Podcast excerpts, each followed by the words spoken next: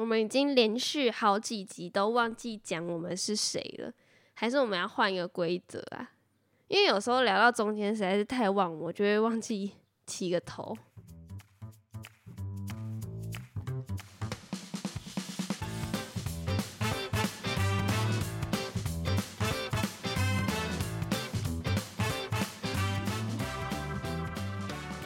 啊，大家好，我是那个 Golden，对，然后我是老陈，好烂哦！哎、我们上一集不是在讲那个大虾时代 Semi Finals，嗯，很不幸的事情是他上的时候是总决赛，然后已经连冠军都出来了，所以我可以确定的是，现在讲总决赛的内容应该已经没有流量了，偏可悲。那不会怎样啊？但我还是要说啦，整个总决赛看下来真的还蛮感动的，就是我真的觉得台湾的实境节目在大虾时代可以看到一个非常大的进步。我相信有听我们前面就知道，我一直对这个节目都还蛮喜欢的。除了中间有一段他们是要那个，我记得是 cipher 吧，还是什么，很多人一直忘词以外。之后其实都渐入佳境，甚至到总决赛，我真的觉得他有把那一种高度叠起来，是很棒。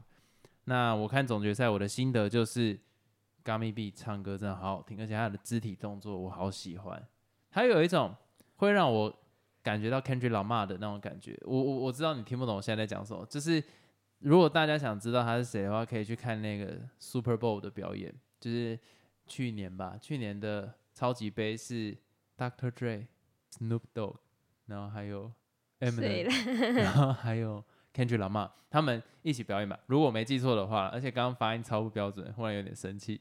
那我觉得他肢体动作就有点像那个 Kendrick Lamar。那个你有听过他的音乐啊？就是《黑豹》里面他有唱啊，好，没关系，继续讲。这个好难讲。反正我很喜欢他那一个最后在总决赛上面《Love Myself》是这首吗？嗯，对，哎、观众会觉得我很不确定到一个很可悲的境界，你知道吗？那一首我真的很喜欢，尤其他唱到副歌的时候。那其他的选手我就还好，我觉得总决赛没有打到我喜欢的点，我反而觉得他们在前一场的都是他们真正的杀手锏，然后到了决赛，我都觉得除了 Gummy B 变好以外，其他人我都觉得那些歌没有打到我的感觉。嗯，小卡比在总决赛的表现是进步的，他的那一首《嘻哈鸟时代》嘛，就是我觉得有比他前面的都好。然后 Gummy B 有比前面都好，当然还是比不过他前面有一首是中孝北路还是忠孝东路还是忠孝南路，就是比那一首的话，他总决赛没有到。为什么你讲这样？要这么尴尬？不是，你知道他很多名词，我现在脑中要跳出来很累，然后所以我觉得 Gummy B 是 OK，然后小卡比是 OK，其他我就没有 get 到点。然后阿夫的走音有点太夸张了，那个夸张到我吓到，就是那个走音的严重程度是会让你想说前面是不是有修音啊的那种程度。哎、我自己讲这种我觉得好难过，可是我觉得他总决赛真的就是 fuck 掉了，就完全完全不行。对啊，连我这个听不出来的人都听得出来，他是有点怪怪的时候。而且会觉得说，因为前面都觉得他的 vocal tone 很好听，可是到最后一集的时候，会觉得干了妹鼻音好像有点太重了，鼻音重到会影响到听感的那种感觉，就让我打上一个问号。可是我很喜欢这个选手，所以我也才会去想这件事情了。所以整个总决赛来讲，我们先撇开选手的部分，也撇开他们诠释的歌曲，我觉得光是节目的制作跟他在北流办，然后有卖票，我觉得这个都已经很超值，很棒。所以我认为啦，大虾时代算是台湾一个很重要的里程碑。然后其实我们刚刚录演的时候，我被打断了，因为老陈说我的声音很像在 murmur，我也觉得我今天的声音很像在 murmur，不知道为什么，可能是因为太多东西要回想，嗯，这个反应不是我要的。好，接下来进到老陈来分享他这周看了什么样的电影。为什么换到我这里？转换一下气氛，因为我觉得我今天讲话好好 depressed 的那种感觉，就有点难过的。为什么我也不知道今天的今天的声音很怪，不会啊，可是听起来蛮怪的啊。不会啊。我现在要把声音压扁，感觉就会比较恢复到正常。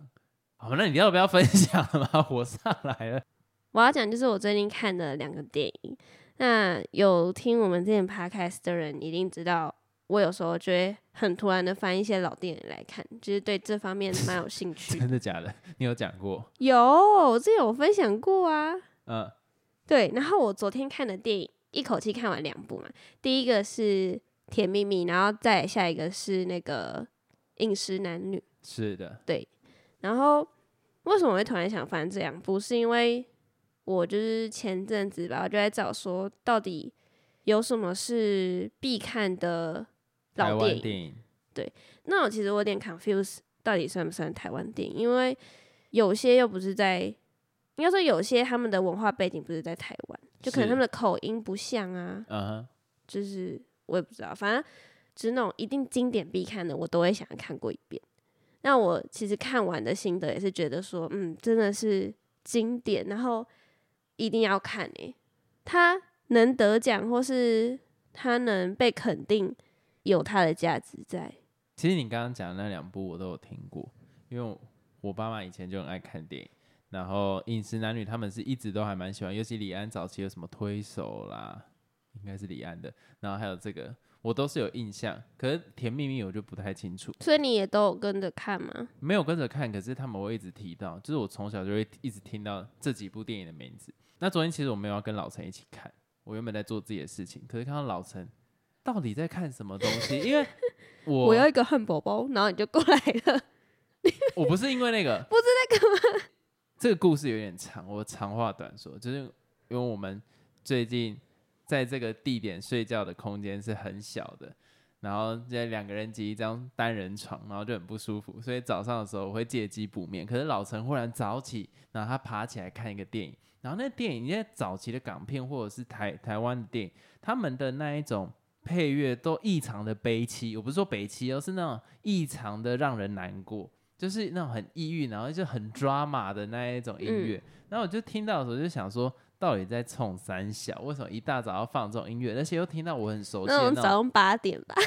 对，又听到我很熟悉的那种港港片的音乐，你懂我意思吗？然后我嗯就想说啊，看听一听啊，有一个半小时一个小时过，然后我不知道哎、我可能台湾人或是我们这一辈都会有那种感觉，就是听到港片的声音会不自觉的想要凑过去看，因为以前那一种什么电视上面那是第几台啊？龙翔什么之类的对对对，好几台，六十一台到六十四台。没有卡通看的时候就会看这个，对然后听到周星驰的声音就也会放下手边工作去看。那昨天就是听到那些，我就去看《甜蜜蜜》，因为我从来没有看过。可是我觉得这些早期的电影有一个很厉害的点，是它可以瞬间抓住你的眼球，嗯，它会让你想要看下去，然后我就莫名其妙跟着看了，而且真的蛮抓马的。很 drama。可是其实一开始我就觉得说啊，他就在讲爱情，可是看到后面我还蛮喜欢的。你就整个掉了呀！对我大概看到三分之二的时候，其实它里面有一句话我一直印象很深刻。当然我讲的不会是他原话，可是我脑中的印象就是他说很多人都想要来香港，嗯，可是待在香港人想要去美国。这句话带给我很深的感触，嗯因为就是有一种华人共同没有根的那一种感觉，尤其香港、台湾、新加坡，嗯的那种，那也不是乡愁，就是没有根，所以没有乡愁的来源。然后它里面其实我觉得导演啊，我自己在蓝色窗帘，就是他不是会有哎一下选择他们原本的那一个老婆，然后一下又想说。呃，香港现在碰到了这一个，然后一下又想说，就我觉得这个过程就是他在思考哪一个才会是他心里的归宿，哪一个是他心里真正的家。我们是不是没有讲剧情，就直接跳到这里来了？对啊，没有讲，那你先简那应该不用。讲吧？哎、我觉得我们这一辈会听我们 podcast 的，应该不会看这部片，因为太久以前了。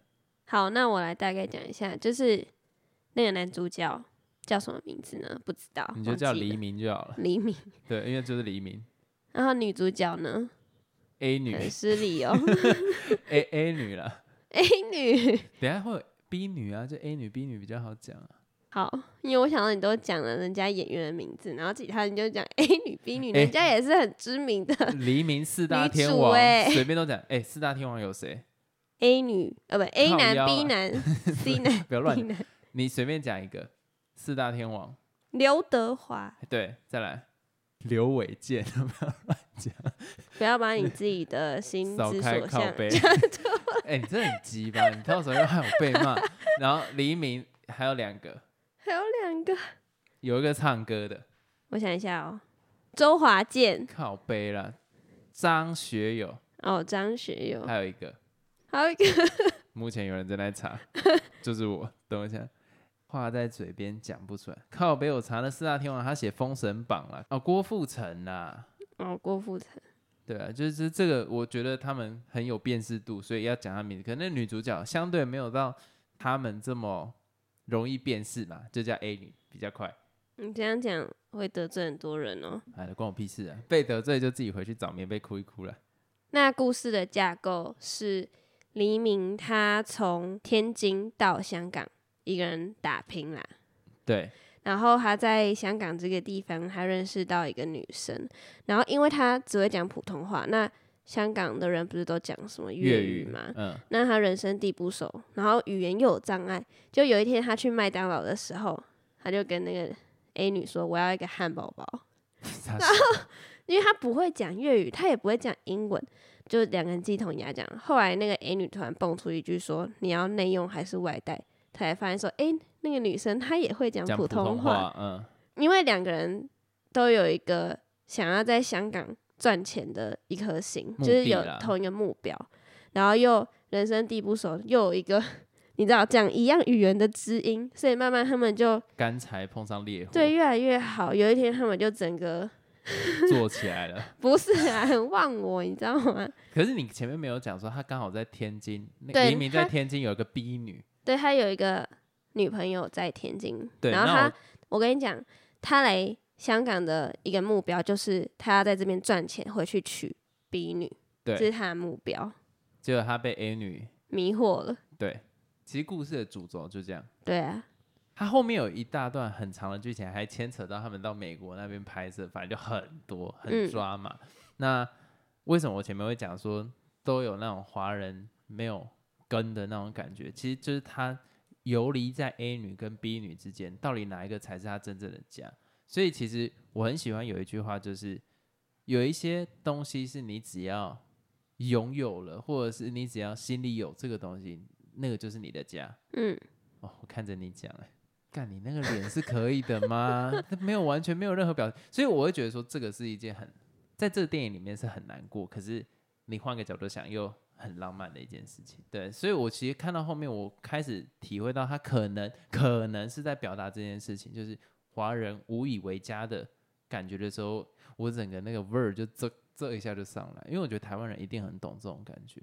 哎、我这样讲意思不是说我们要回去找根哦，到时候有些人又他妈乱曲解说，嗯，中国是美，我不是这个意思，我只是在说，相较起来会有这样子文化的断层啊，我自己我自己的感觉，但这个就是某一部分这个电影想要带给你的感觉，然后另外一部分哦，然后它其实是用爱情来包装这个整个电影，然后中间的剧情就是整个很抓马你会想说哦，真的 其实是有些老套，但是你会很沉浸在这个剧情里面。那我觉得，呃，其中有一幕让我印象深刻，就是他们在那个很窄的走廊里面，然后。很压迫的那种感对觉，其实这是有点难讲，但主要我那个时候被感动到，是因为 A 女她的眼神在闪烁啊，然后讲话很诚恳，我不知道为什么那一幕就觉得有点感动。但我最印象深刻还是在最后的结局的时候最后那太经典太了。经典了啊！我觉得这部片可以直接讲它的结局吗？可以啊，其实我觉得还好诶、因为好你从前面看，你就会知道它注定是个好结局。你中间不是还在猜是个不好的，可是我就觉得应该是好的。反正最后就是 A 女跟黎明阴错阳差，就是怎么讲？在美国，其实他们是完全不同的道路，可是对，因为同样看到邓丽君过世的消息，他们被吸引到同一个橱窗前面，因为那个橱窗是卖电视，然后上面都在播邓丽君过世的消息，他们同时被吸引过去，然后最后转头看到对方，对中间很曲折，就是对，因为他们前面就是一直分分离离的，最后他们还是选择分开。结果谁知道呢？在美国又碰到了对方，所以他们最后就决定在一起。只不过最后面我如果是我啦，我希望的安排是镜头就是他们那个蒙太奇这样剪接嘛，然后越来越近。可是最后面的时候，其实他们是在不同的地方。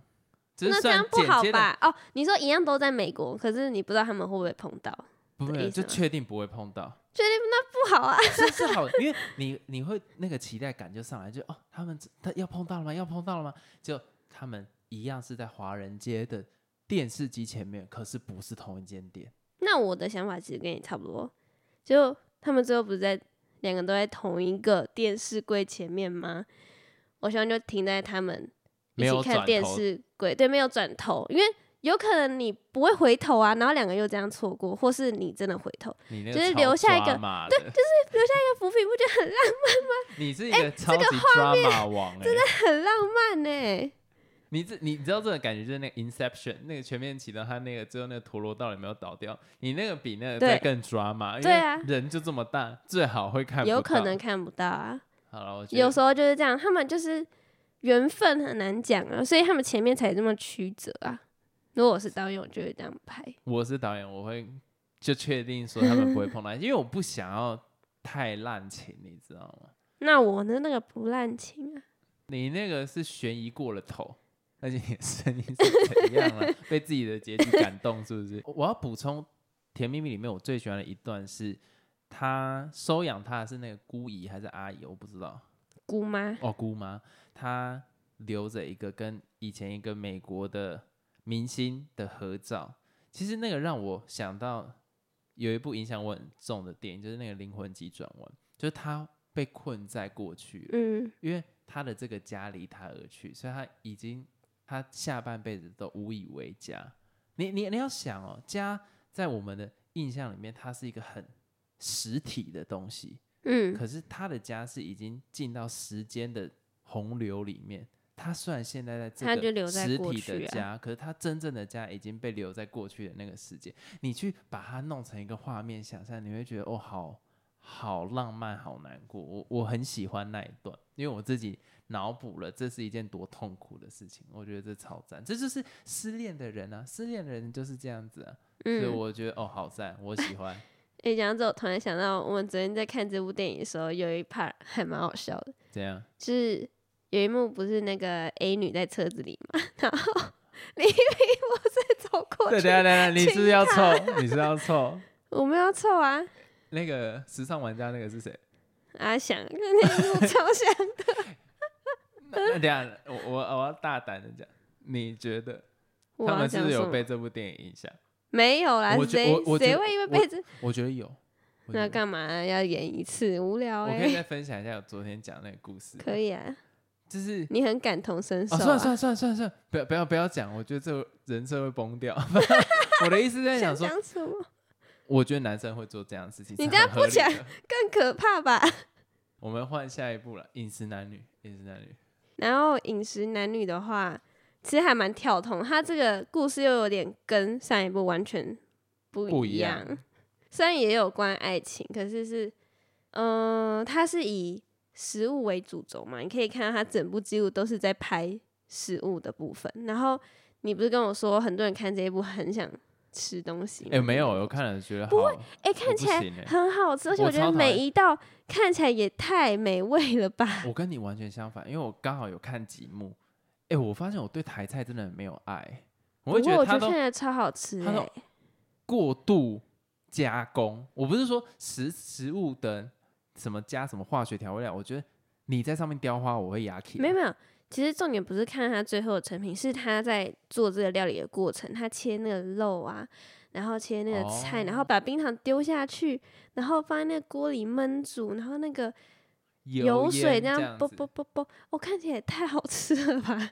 能理解吗？我我能理解，可是台菜的制作过程我比较没那么爱。啊，反正就是一个食物嘛是是，为主轴，但是他其实是在讲说一个爸爸跟三个女儿的故事。其实他的中心也是围绕在家的这件事情。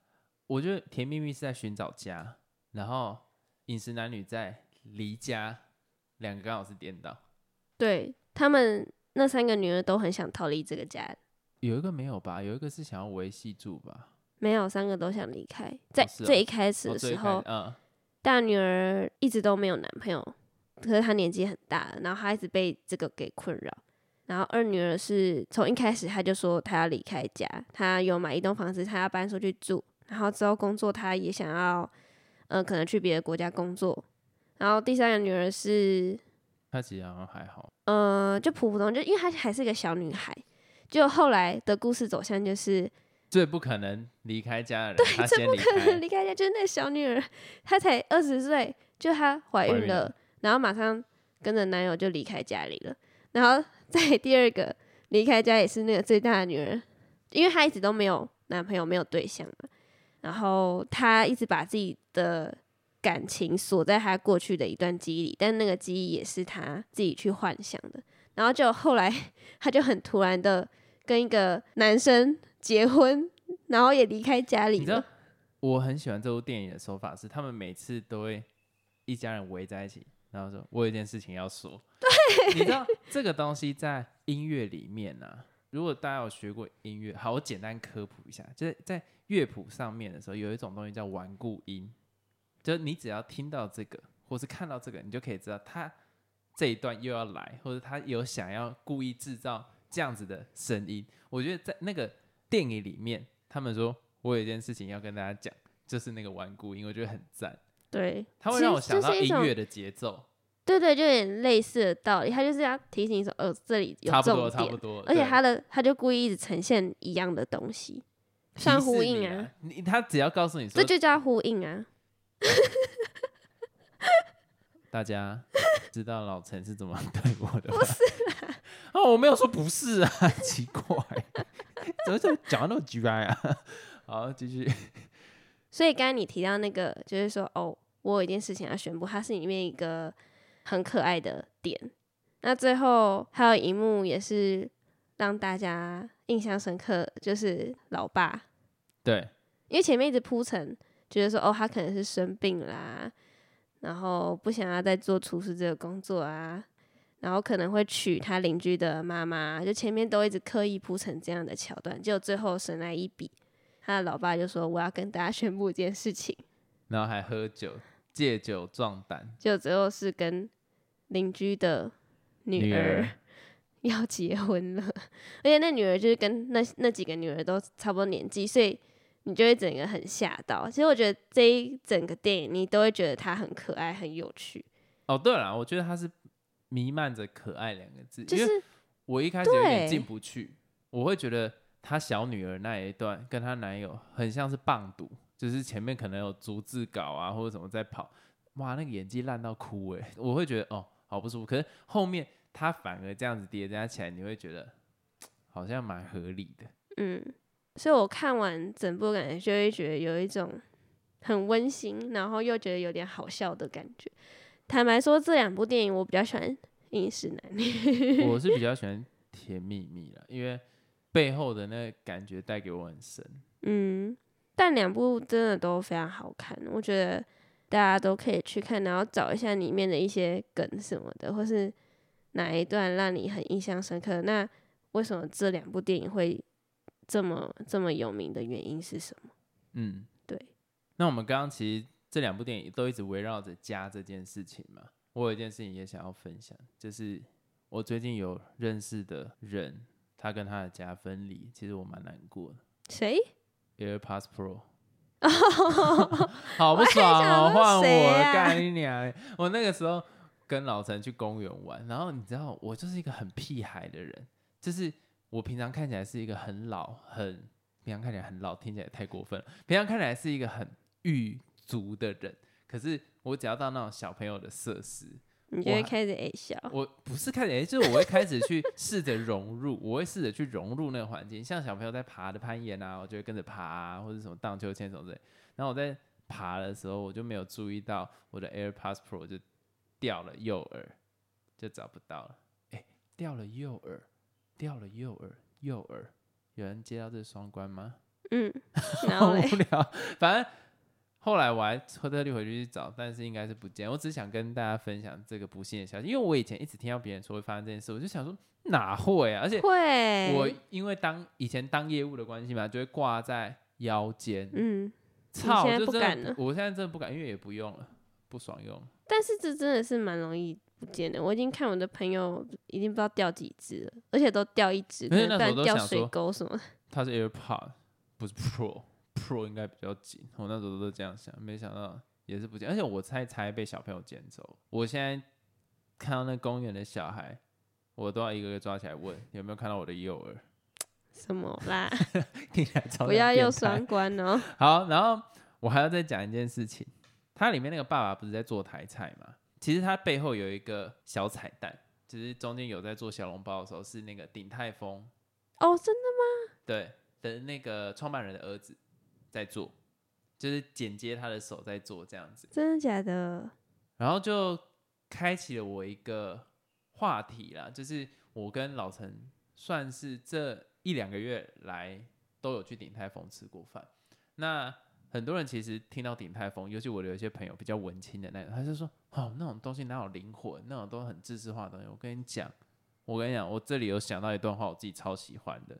我的那句话叫做：“大部分的创意是因为做不到标准才出来的借口。”嗯，就是你说哦，外面东西做的很有创意啊，很好吃什么东西的，可是你有没有办法先做到标准化？我我会认为说，真正的创意是你已经有办法完全，今天我要 A，我要 B，你就给我 A 或 B，不要我要 B 的时候你给我 A，嗯嗯，那那样子你说那叫创意，那叫狗屎。我觉得真的厉害的东西是像鼎泰丰那种，你已经有一个很完整的，我要什么你给我什么，之后再来谈创意。如果你没办法给到这东西，你的创意其实就是一个机一一个应该叫做命运，刚好给你这个机会让它变得是好吃，因为你没办法保证你下一次端出一样的东西的时候，它怎么可以叫做创意？嗯，而且真正难的是你要一直让它是一样的，你要怎么保持稳定？对，创意很难，可是你要先有稳定才能谈创意。很多人说，哦，我这个叫做创意，可是你没有办法复制的时候，那这个东西真的是创意吗？还是你赛道？嗯，我觉得、呃吃鼎泰丰的时候，忽然想到这个，我忽然觉得我自己很可悲，吃个饭有必要想这种东西？但是我其实，在每次吃鼎泰丰的时候，我都有被感动到，因为我就觉得说，干好爽、哦，永远都是那个味道，就是你想吃的那个味道。台菜要完全一模一样，就是一件很困难的事情，但他做到了，而且让我真的每一次吃，我都体验到相同的感觉，我很喜欢。结论现在是超怪的，可是我就是觉得说，这是我最近生活想到的事情了。好，那如果有什么想对我们说，是给我们一些建议，都可以在每一集的说明栏里面有一个你问我的听众篇。那你在那边留言，我们就会在之后的 podcast 做回复。大家再见，对。拜拜。